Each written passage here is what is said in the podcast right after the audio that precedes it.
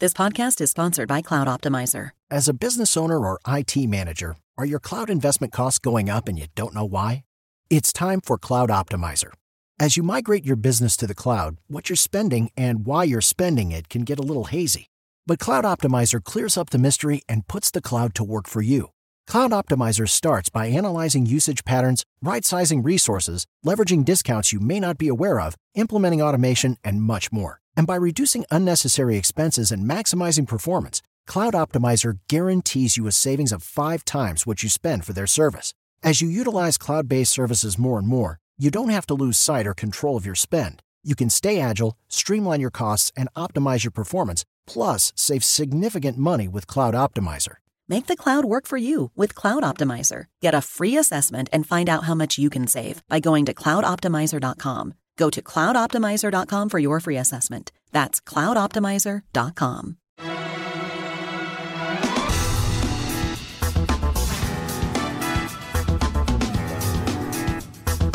Conselho de CEO com Carlos Sambrana. Olá, está no ar em todas as plataformas da Jovem Pan e também na Panflix o Conselho de CEO.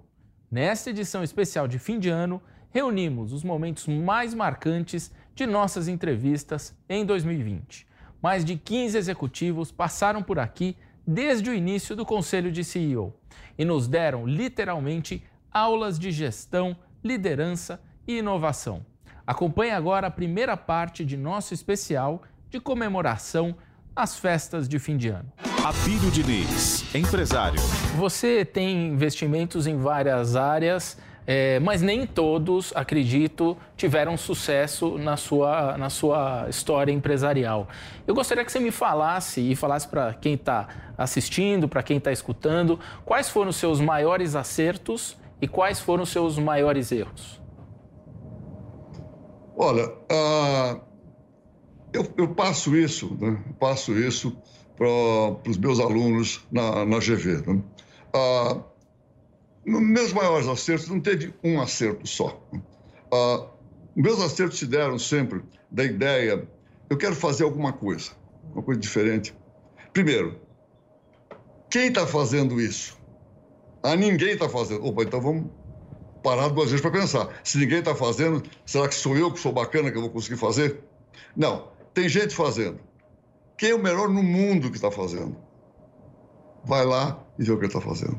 É a história de copiar mais do que inventar. Eu acho que isso, essa técnica sempre deu muito certo comigo. Você buscar o benchmark. Quem é que está fazendo? Mas não é buscar o benchmark aqui em São Paulo ou no Brasil. Coisa... Quem está fazendo bem isso no mundo? Quem está fazendo melhor no mundo? Vamos lá, vamos ver o que está fazendo e vamos procurar fazer. Isso sempre foi, para mim, uma coisa muito importante em termos de buscar a referência naquilo que existia de melhor naquele setor que eu estava querendo. Meus erros. O, meus erros que eu passo para meus alunos e passo com uma com ensinamento também, né? porque ah, não adianta você passar alguma coisa e não passar um caminho, entende? Quer dizer, como, como devia ter sido feito. O grande erro empresarial que eu fiz foi em 2005. Eu fiz um contrato com meus sócios, naquela altura já eram meus sócios do casino, franceses do Casino. Ah, fiz esse contrato e, se eu fosse fazer de novo, se eu pudesse voltar a 2005, eu faria outra vez. É que eu errei em fazer o contrato, só que eu faria bem feito. Eu não deixaria nenhum, nenhuma margem para dupla interpretação, nenhuma margem para desconfiança, nenhuma margem para discussão. Então, essa é a grande lição. Quando você vai contratar alguma coisa, vai à exaustão, vai, vai ao limite. Coloca todas as coisas, prevê tudo que pode acontecer. Se tiver que brigar, porque não se entenderam, briga ali. Não vai fazer o contrato e não vai brigar lá na frente. Então, esse foi o grande erro da minha vida, em fazer um contrato tão importante não ter previsto todas as coisas que podiam dar discussão mais para frente. E isso levou à grande briga que eu tive com, meu, com meus franceses, que hoje já estão bem, estão otimamente bem no jogo, tá? com meus franceses em 2000, de 2011 a 2013, que me levou depois a sair do GPA em 2013. Então, então quando tiver que contratar, faça o contrato bem feito, preveja todas as coisas. Abílio, você já disse que você no passado, palavras suas, era arrogante prepotente e tinha pavio curto. É, o que, que te fez mudar de visão? Olha, uh, felizmente e graças a Deus eu mudei. Eu sempre fui, uh, sempre fui uma pessoa uh, muito agressiva. Eu, eu fui introduzido ao esporte uh, aprendendo a lutar. Eu era um menino baixinho, gordinho, de uma família humilde, o, e até 12 anos de idade eu apanhava barbaridade na rua, no colégio, tudo mais. Eu aprendi, fui introduzido ao esporte aprendendo a me defender. Aí começou o meu esporte. Isso, evidentemente, que me trouxe muita coisa, o esporte me trouxe muita coisa na minha vida, sempre foi muito importante, mas trouxe uma agressividade muito grande. Uh, em tudo, em tudo aquilo que, que, que eu fiz na vida, sempre fui muito agressivo. Felizmente, entende, quer dizer, uh, depois de muita análise, uh, muita coisa, com a ajuda de Deus, e passando por alguns momentos difíceis da minha vida, que as pessoas crescem muito mais no sofrimento do que na felicidade. Né? Passando por alguns momentos de grande dificuldade na minha vida, eu acho que fui saindo do outro lado um cara muito melhor, um cara que acredita ah, firmemente que o amor é muito mais bonito que o ódio, ah, que a conciliação é muito mais interessante, muito mais bonita do que a briga. Né? Então, aos poucos você vai, ah, você vai caminhando por esse lado. E depois também ah, quando me casei com a Geise, né, com, com a minha mulher, que me deu os dois filhinhos pequenos, ah, aí então a coisa ah, ajudou mais ainda nessa transformação. Primeiro, a primeira coisa que são 20 anos atrás, pouco mais de 20 anos atrás, nós estamos juntos, a primeira coisa que ela, que ela fez foi me proibir de brigar na rua, então, nunca mais vai brigar, ou, ou eu a briga, então, e, enfim, começou por aí, reforçou muito mais a minha espiritualidade, o amor, a, a solidariedade com as pessoas. E, enfim, você vai crescendo, você vai amadurecendo. Depois, aqui é o meu propósito, de aprender e compartilhar. Quanto mais eu aprendo, entende? Quer dizer, quanto mais coisas eu vou conhecendo, mais eu tenho vontade de compartilhar. O que, que você está aprendendo agora? Olha, você uh, mais uma vez aprende que uh, tem certas coisas que são imprevisíveis. E quanto imprevisível, você pode se prevenir. Né? Mas você não pode fazer muita coisa. Está uh, acontecendo muita coisa imprevisível uh, nessa pandemia, nesse, nesse surto, e isso é um, um aprendizado. Isso tem que você te, te leva a agir com mais serenidade, mas por outro lado com mais agilidade. Você tem que ter movimentos uh, tranquilos mas ao mesmo tempo rápidos em muitas coisas, tá? para poder realmente, tanto na parte ah, de, dos seus negócios, tá? você tem que agir rápido muitas vezes, o que, o que fazer, como no próprio contato, entende? o que fazer com a sua família, com as pessoas que estão em volta, e mesmo, tá? mesmo na tarefa que nós nos impusemos de ajudar. Não adianta então, você esperar então, quer dizer, muito tempo para ajudar as pessoas. Você ficar programando e projetando eh, e planejando, tem que ser já e agora, faz agora, porque senão daqui um pouco já não vai dar mais nem para fazer. Então, então tem que ter mais, mais rapidez ainda. Agora, se aprende, se aprende que eu, eu, eu, eu já vi muita coisa, muita coisa na vida. E quando vem um surto desse, você diz, puxa vida, ainda tem coisa para aprender aqui. Pablo de Si, Volkswagen. Como é que foi essa transição para o mundo corporativo? É, você falou que você começou a carregar malas na Varig para se manter lá. É, qual foi seu primeiro emprego? Conta um pouco como é que você chegou, acabou chegando é, nessa posição hoje que você tem de presidente da Volkswagen para a América Latina, o primeiro sul-americano a ocupar é, esse posto. Então, na Varig, na época, fazia, eu me lembro até hoje, Rio, São Paulo, São Paulo, Chicago, Chicago, Toronto, e de volta. E aí comecei carregando as malas, depois fui para o ticket counter, fazendo check-in na classe econômica, depois fui na classe executiva, depois fui na, classe, na primeira classe. E, e aí conheci executivos de todo mundo, né? Porque viajava a Chicago com conexões. Aí comecei a conversar com alguns executivos da Abbott, porque a Abbott tem sede em Chicago. E contei minha história para algum deles. E, e no momento certo eu pedi se eles me davam a oportunidade de fazer um estágio, um trainee. E eles me deram a possibilidade, sim, então fiz um estágio de três meses na Abbott. E me formei lá nos Estados Unidos e comecei a trabalhar na Abbott após que me formei lá eh, em Chicago. Então foi uma transição muito difícil no início, mas uma vez que comecei a trabalhar na Varig tive a sorte de conhecer pessoas boas, e que me ajudaram no momento, no momento certo da carreira. O programa é o Conselho de CEO, então eu peço aqui o seu conselho, quem está assistindo, escutando a gente, qual seria o seu conselho pra, para essas pessoas? Para as pessoas eh, que estão iniciando sua carreira, principalmente, né? acredito que é importante eh, ter coragem, ter muita coragem nas decisões, e seguir os valores que cada um tem, cada um foi criado de uma forma, você, teu pai, tua mãe, tua tia, teu avô, no país que você é criado, você tem uns valores. Eu acho que é importante conviver com esses valores, sim? E, e cada vez mais pensar no senso de comunidade, o, o trabalho em time. Acredito que esse pensamento de eu preciso avançar na minha carreira, eu preciso ganhar mais dinheiro, eu preciso isso aqui, isso são coisas do passado. Cada vez mais precisamos ser mais colaborativos, precisamos olhar na sociedade como toda eh, e pensar no, no, no melhor para a sociedade como toda. Então, eu acho que se temos coragem, seguimos nossos valores e pensamos na comunidade, acho que são três conselhos que eu posso dar para as pessoas que estão assistindo. Roberto Fulkerberg, Via Varejo.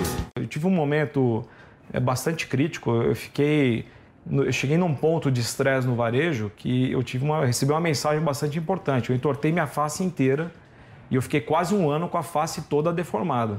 Então, depois de muita fisioterapia, foi voltando. E aí, naquele momento, eu entendi que calma, né? Tem que não dá para ser é, a, a, gente tem bastante coisa para fazer, a gente sabe do potencial da companhia, mas agora eu estou muito mais maduro em termos de administrar melhor essa expectativa e também ajudar o time a administrar melhor essa expectativa. A gente tem uma. É, nós não estamos numa jornada de um ano, a gente não está numa, numa corrida, a gente está num campeonato. Né? Então, é, acho que tem. Essa, essa fase fora do varejo me ajudou a, a, trabalhar, a trabalhar melhor esse lado também. Você falou essa questão de saúde, é muito importante. É, tem uma crença no mercado de que os CEOs são super-homens, de que chegaram ao topo, enfim, e, e, e sabem de tudo e conseguem. É, isso te trouxe mais é, humildade, te trouxe mais simplicidade, modo de enxergar as coisas, enfim. Que lição que você tira dessa fase da tua vida que você disse que você ficou, chegou a ficar com a cara é, entortada uhum. por conta de estresse e por conta de levar o trabalho ao limite? Eu acho que assim, eu se for pegar, eu sou muito generalista, eu nunca fui, eu sou mais focado na área comercial, mas sempre fui muito generalista. E acho que eu tive o privilégio na minha carreira de ter eu passei por todas as áreas que você puder imaginar do varejo, eu passei. E eu trabalhei com muita gente boa. Então eu tive muitos bons chefes e muito bons pares. E eu sempre procurei o seguinte: eu procurei sempre olhar tanto para os meus pares quanto para os meus chefes e até para quem está embaixo e ver o que cada um tem de bom. E somando isso no, no, no meu portfólio e ver também o que é ruim para tentar não repetir aquilo que é. Então, eu, eu é, é, de fato, tive bastante, fui bastante privilegiado em trabalhar com muita gente boa. Não é que minha vida foi fácil, a carreira não foi simples, mas à, à medida que os anos foram passando, eu fui adquirindo bastante bagagem. Trabalhei com grandes líderes empresariais do Brasil também. Então, eu brinco o seguinte: o senhor não tem a receita para tudo. A gente, obviamente, eu tenho uma bagagem forte, por isso que eu estou aqui nessa posição, mas é cada vez mais equipe, né? Não existe mais aquela hierarquia que se olha o CEO está lá no Olimpo. Pelo menos na Via Varejo isso não existe. A relação ela é, é contínua com, com todos os níveis da companhia. E a gente, onde a gente mais aprende, eu adoro ir, agora não pode ir, tá difícil, mas eu adoro ir em loja. Você aprende muito falando com o vendedor, com o consumidor, falando com o gerente da loja é, falando com os vários níveis da empresa. Então, aqui no Olimpo a vida é mais difícil, não é tão, tão simples aprender aqui. Você aprende mais quando você, de fato, se relaciona com a empresa. Então, eu brinco que nenhum profissional nunca está 100% pronto. A gente, eu me considero bem preparado para estar nessa posição, mas ninguém estava pronto para tomar decisões num período de Covid. Não Sim. tem um CEO no planeta que estava pronto para isso. O que você tem que ter é uma ótima capacidade de adaptação e de orquestração. O senhor, na verdade, ele, é um, ele rege uma orquestra, né? A companhia é uma grande orquestra e todos os componentes fazem toda a diferença. Eu tive a oportunidade de ver você, de vê-lo é, no lançamento da Black Friday no ano passado, num, num ginásio com milhares de pessoas cantando, dançando, é, animando, praticamente um animador de torcida, né? É, e essa coisa do chão de loja é muito do início da companhia, do Samuel Klein, que foi o fundador. É, você costumava fazer isso toda semana, de ir para a loja, antes da Covid? Como é que você estava fazendo? Sim, na verdade não dá para tocar um varejo, por mais que ele seja um varejo já digital, é, não dá para tocar ele sem ter contato com o consumidor. Então, o melhor lugar de você ter contato com o consumidor ou é na loja ou ela no atendimento ao consumidor, que também é uma agenda importante é, do meu dia a dia. É, tá falando com os consumidores, porque aí você tem o termômetro real da empresa, ele não tem filtro, porque ninguém sabe que o CEO está ali ou conversando ou escutando a conversa. Mas você se passa por vendedor? Não, não por vendedor, lá no atendimento por um atendente, mas normalmente eu fico escutando. Eu não, eu não tenho habilidade ali de, hum. de, de, Então eu prefiro não atrapalhar, então eu fico ali escutando, mas ali você pega sem filtro. É o consumidor no momento que ele está, ou ele está feliz, ele está ali querendo uh, uh, mais uma ajuda, ou ele está muito chateado com a companhia, e aí você consegue descobrir vários problemas da sua companhia. E lá na loja, aí sim, aí se precisar eu faço venda, aí é o, é o, é o nosso DNA.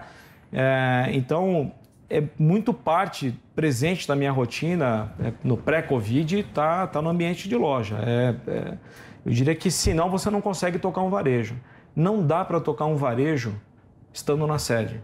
É, pelo menos eu desconheço. Eu acho que assim, eu até vi gente fazer isso e acho que é, acaba que não fica bem sucedido, porque você acaba fazendo o varejo que você acha ideal e não aquele que de fato o seu consumidor precisa ou está necessitando ou está querendo. Guilherme Benchimol, XP Inc. Quando eu comecei a empresa, eu trabalhava numa corretora carioca que não existe mais. Minha família não é de empreendedores, meu pai é médico, minha mãe é artista plástica e eu me lembro que umas duas semanas antes de eu ser demitido, né, eu, cheguei em casa um pouco assustado. Eu falei, pai, tô, escutei uns boatos lá no corredor da empresa que eu trabalho que, que, que devem cortar algumas pessoas, porque a empresa vai ter que ajustar a despesa e etc. Aí ele falou assim, Guilherme, fica tranquilo que bons executivos nunca são mandados embora. Né? Então, assim, ele não tinha experiência no mundo corporativo e e eu cheguei em casa é, duplamente frustrado, né? Eu comigo mesmo e naturalmente com, com meu pai também. E eu quis fugir. Falei, olha, deixa eu fugir do Rio de Janeiro porque eu não quero ficar aqui nesse nesse lugar mais onde, onde eu nasci porque eu estou com vergonha do que do que aconteceu comigo. E assim eu fui eu fui morar em Porto Alegre e a decisão de empreender foi foi para que eu que eu tivesse controle sobre a, sobre a minha vida. Eu eu eu aceitava quebrar mas eu, mas eu queria controlar minha vida e não sofrer aquela dor que eu sentia quando eu fui demitido. Então, foi, foi com esse uh, sentimento que a XP começou. Eu comecei com 10 mil reais no bolso, era uma salinha que tinha 25 metros quadrados, então uh, eu não tinha naquela época apoio de fundo de investimento, não tinha nenhum, nenhum mentor, então eu tive que aprender a me virar sozinho. Né? Então, nesse momento ali, teve uns dois anos de de vida muito difícil, onde eu me lembro que, que, que no final de 2002 eu estava sentado em frente à minha escrivaninha, eu morava num kitnet em Porto Alegre, fazendo meu currículo, porque eu estava quase quebrando. Né? Eu tive que vender meu carro e assim por diante. Então, eu diria que eu comecei como todo empreendedor comum do Brasil. A XP tem mais de 2 milhões de clientes hoje e vinha num ritmo de captação mensal muito forte é, com a pandemia continuou esse ritmo? Em que média que está o nível de captação é, de, de novos clientes e também de, de dinheiro sob custódia? A captação nossa segue, segue crescendo como um todo. É, eu diria que a pandemia, ela, no caso nosso, ela, ela acelera o crescimento, acima de tudo, porque porque obriga, porque baixou ainda mais a, as taxas de juros, né? Isso, isso naturalmente incomoda as pessoas, leva as pessoas a, a encarar investimento de um jeito diferente. E, e, além disso, o fato de nós sempre, sempre é, crescermos levando educação financeira às pessoas, né? quando as pessoas ficam mais em casa, essa, essa equação acaba sendo feita com mais intensidade. Então, eu diria que a combinação de, de ter é, juros menores com, com mais conteúdo é, isso, isso, isso acelera o nosso crescimento. Então, eu diria que a pandemia acelerou, acelerou, acelerou talvez aquilo que fosse acontecer nos próximos anos. Cristina Palmaca, SAP. E Cristina, você é uma mulher que trabalha numa empresa de tecnologia, um ambiente já muito masculino, o setor de tecnologia, tem pesquisas que mostram isso, é, e conseguiu alcançar o topo da empresa, não só no Brasil, mas na, no continente latino-americano. É, infelizmente, ainda poucas mulheres ocupam é, posições de destaque como a que você ocupa. É, foi mais difícil chegar é, nesse posto, é, sendo mulher? Há, de fato, uma diferença é, é preciso provar mais para chegar num posto como esse? Bom, é, não sei se eu tive que trabalhar mais ou menos do que muitos dos meus amigos homens nesse processo, né? Eu trabalho há mais de 35 anos, então certamente era muito diferente há 30 anos atrás. Eu acho que hoje a gente tem muito mais mulheres e se fala muito mais sobre esse tema. É, talvez por ignorância, né? Eu sou de uma família que eu tenho dois irmãos, então a gente tinha os mesmos tratamentos em casa e sempre foi a abordagem que eu tinha, né? Dentro, com meus pais, com minha mãe, com meu pai. Então, quando eu fui para o mercado de trabalho, eu achei que o mercado era assim, que tinha que eu tinha que trabalhar muito e que eu ia receber o direito do que, do que eu estava fazendo. Mas certamente nessa jornada eu participei de reuniões onde eu era a única mulher em muitos casos, né? Então, eu acho que o meu, meu objetivo, principalmente por volta do ano 2000, quando começou a cair talvez a ficha de que tinha poucas mulheres que eu podia olhar até como referência, é começar a olhar esse tema e trazer a discussão para as empresas que eu estava trabalhando. Eu tive a vantagem de trabalhar em empresas, grandes companhias, que trouxeram o tema de uma forma muito aberta, né? tanto na, na Philips, que eu trabalhei, na HP, na Compaq, na Microsoft, e na, na SAP, particularmente, é, faz parte do nosso DNA. É uma empresa alemã alemã que atua em mais de 190 países. Então a gente entende que a diversidade ela, ela vai além do gênero. É uhum. importante, mas a gente olha muito a interseccionalidade dos temas. Ser mulher, ser jovem, ser negra, ser gay. Eu acho que trazer um pouco desses aspectos é que me fez ser uma pessoa melhor em tecnologia, Sambrana. A diversidade ela é fundamental, porque não tem um único caminho. Então eu acho que quando a gente começa a falar sobre o tema começa a ter muito mais referências e a gente poder impactar não só dentro da SAP, mas todo o ecossistema, todos os nossos clientes, todo o mercado. Acho que essa é a missão que eu tomei para mim e tenho tentado defender e tem um montão de outras empresas que estão fazendo isso também de uma forma muito bacana aqui no Brasil. Para quem está assistindo e escutando a gente, que conselho você daria desse ponto de vista, como equilibrar o lado profissional com o lado pessoal? É, primeiro você tem que ter uma disciplina muito grande, né? É, e, e acho que esse é o primeiro. Você tem que ser uma pessoa organizada é, e saber priorizar muito. Você tem que priorizar aquilo que você quer fazer e o, talvez o mais difícil, aquilo que você não vai fazer. Falar não é muito difícil.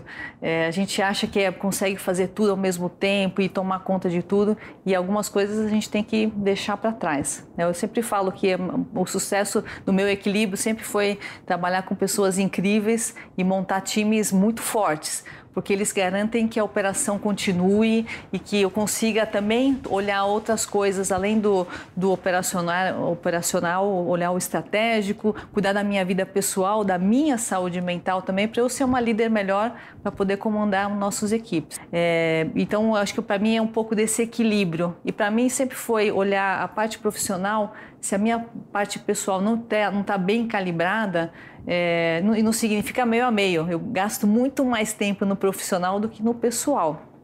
Mas eu preciso ter essa combinação é, da minha família, então eles têm que estar bem, eu tenho que estar muito próximo, eu tenho que saber o que está acontecendo.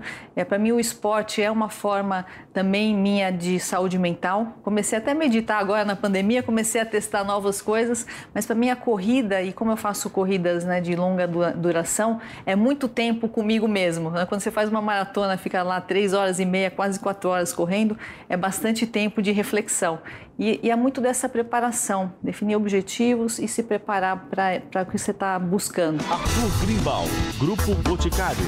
Quais são as suas principais referências empresariais? É, em quem você se inspira? Existe alguém em quem você se inspira? Tenho. É, na verdade, não, não uma pessoa só.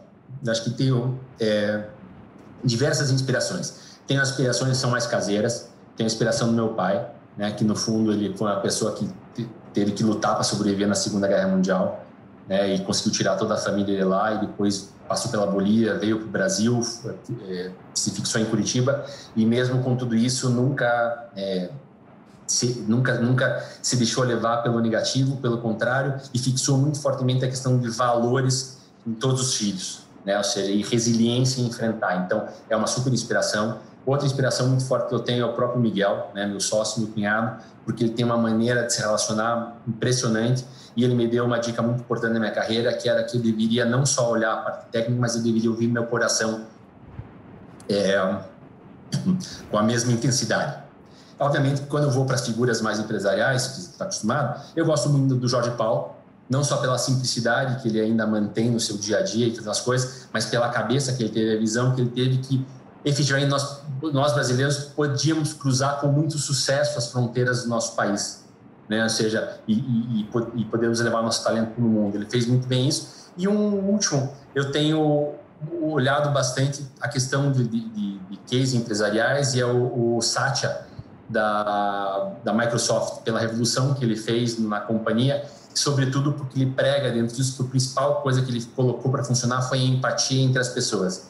Então, tenho diversas fontes aí de inspiração empresarial para poder tentar modelar a minha atuação e buscar novas formas de ser cada dia uma pessoa melhor na sociedade. Fernando Teles, Visa. Agora, ao mesmo tempo que aumentou o número de, de clientes e o escopo da empresa, também aumentaram as ameaças à, à, à, atuação da empresa. É. Isso como todas as empresas estão passando. É, e uma das grandes ameaças são as Big Tech é, empresas como Apple, Amazon, Google, Facebook, enfim. É. É, como é que a, a Visa tem lidado com isso? Te preocupa o avanço dessas empresas? Olha, se eu disser que não me preocupa, eu estaria sendo aqui, no mínimo, hipócrita, né? Porque, assim, acho que as Big Techs preocupam todo mundo. Elas são muito grandes. Mas, assim, tem duas coisas boas de trabalhar com as Big Techs. Primeiro, eles são extremamente exigentes nisso que eu te falei, a experiência do usuário. Então a gente aprende muito com eles, muito. Tipo, vou, vou dar um exemplo aqui. Você vai fazer uma carteira para botar o cartão no seu celular, né? Então a carteira vai funcionar, então todo aspecto técnico de funcionamento da carteira a gente domina. A preocupação das big techs é como é que vai ser o processo de cadastramento do cliente dela naquela carteira. Que botão ele vai apertar? Quantos passos ele vai fazer até o cartão dele estar tá lá dentro? Como é que vai ser essa mensagem que ele recebe? É um push? É um SMS? Ah, uma ligação telefônica. Não, ligação telefônica não pode. E tal. Então, você aprende muito com eles. Isso te força a melhorar. Eram coisas que né? vocês não olhavam. Eram com coisas tanto, que a gente... com tanto, com tanta minúcia. A quanto... gente olhava, mas não tinha esse rigor tamanho, né? E é o que eu te falei. Muitos desses aspectos os nossos clientes faziam para gente, né? Os bancos faziam isso. Né? Então, o banco, quando faz o app dele, ele já se preocupava com isso. Agora, eu sou um participante daquilo ali. Então, eu dou palpite também de como será essa interface com o app do banco na hora que estiver consultando o saldo do cartão, por exemplo. Mas é meio que dormindo com o inimigo. Não, é isso que eu ia falar para você. E tem o outro lado, é. né? esse é o lado bom, né? Trabalho junto. E tem o outro lado que, como eles são grandes demais, sempre fica aquela, falando, mas e se ele resolver fazer a mesma coisa que eu faço? E aí, isso também te, te empurra numa direção boa. Porque você tem que mostrar que você tem excelência no que você faz. Para que ele não queira fazer o que você faz. Porque para quê? Falou assim: olha, eu faço, eu tenho excelência nisso daqui, eu vou ter um preço bom. Obviamente, tem que ter preço bom, tem que ter uma, uma relação custo-benefício adequada e tem que mostrar para ele que você agrega valor naquele processo. Uhum. Né? Então, por isso, a gente faz muita parceria com eles, muito desenvolvimento em conjunto. Mas, obviamente, da mesma forma, sempre olhando para estar tá um passo à frente e olhar o seguinte, cara, não deixa ele querer fazer uma coisa, porque, ele, porque assim, por que, que alguém quereria fazer uma coisa? Porque ele acha que faz melhor do que o outro, uhum. né? Ou mais barato. Então, ou mais rápido. De certa forma, faz com que você não durma no ponto. Não, não eu não posso. Não, dormir não existe, né? Ah. Eu não posso nem parar, né? Quer dizer, jacaré parado vira bolsa. Então, eu não posso me acomodar de jeito nenhum. Eu vou te pedir mais um conselho para finalizar aqui o programa, chamado Conselho de CEO. Agora, um conselho do CEO Fernando Teles, para quem está é, assistindo, escutando esse programa, é, o que, que você diria para essas pessoas? Olha, eu acho que assim, tem acho que tem uma, uma coisa para mim que é fundamental. Você tem que ser 100% do tempo justo. Justo e é, aderente aos seus valores. Toda vez que você age com justiça e respeitando os seus valores, a chance de você errar é muito menor. E se você errar, você vai errar porque você acreditou numa coisa e fez e ela não foi bem sucedida. Mas não tem um, um outro caminho alternativo. Então, assim, a transparência e a justiça, para mim, ela, elas são os grandes motivadores de qualquer trabalho, de qualquer decisão que você tome. E aí eu tenho um, um conhecido que ele fala o seguinte: cara, fala a verdade. Porque se você falar sempre a verdade, você não vai se enrolar nunca. Você não vai ter que inventar uma história, porque sempre que você fala é a verdade. Isso é transparência. Seja transparente o tempo inteiro e seja justo. Faça com os outros o que você gostaria que fizessem com você. Esse, para mim, é, é, o principal recado, o principal conselho. Recebeu um contato de alguém? Responda o contato. Você não gostaria de ter uma resposta ao seu contato? Responda o contato. Você não precisa agradar todas as pessoas. Você precisa ser justo com todas as pessoas. Você precisa ser transparente com todo mundo. Você acompanhou a primeira parte de nosso especial de final de ano, onde reunimos os momentos mais marcantes de nossas entrevistas em 2020. Na semana que vem, estaremos de volta aqui na Jovem Pan com a segunda parte do nosso especial. Te espero aqui e desejo a todos um Feliz Natal.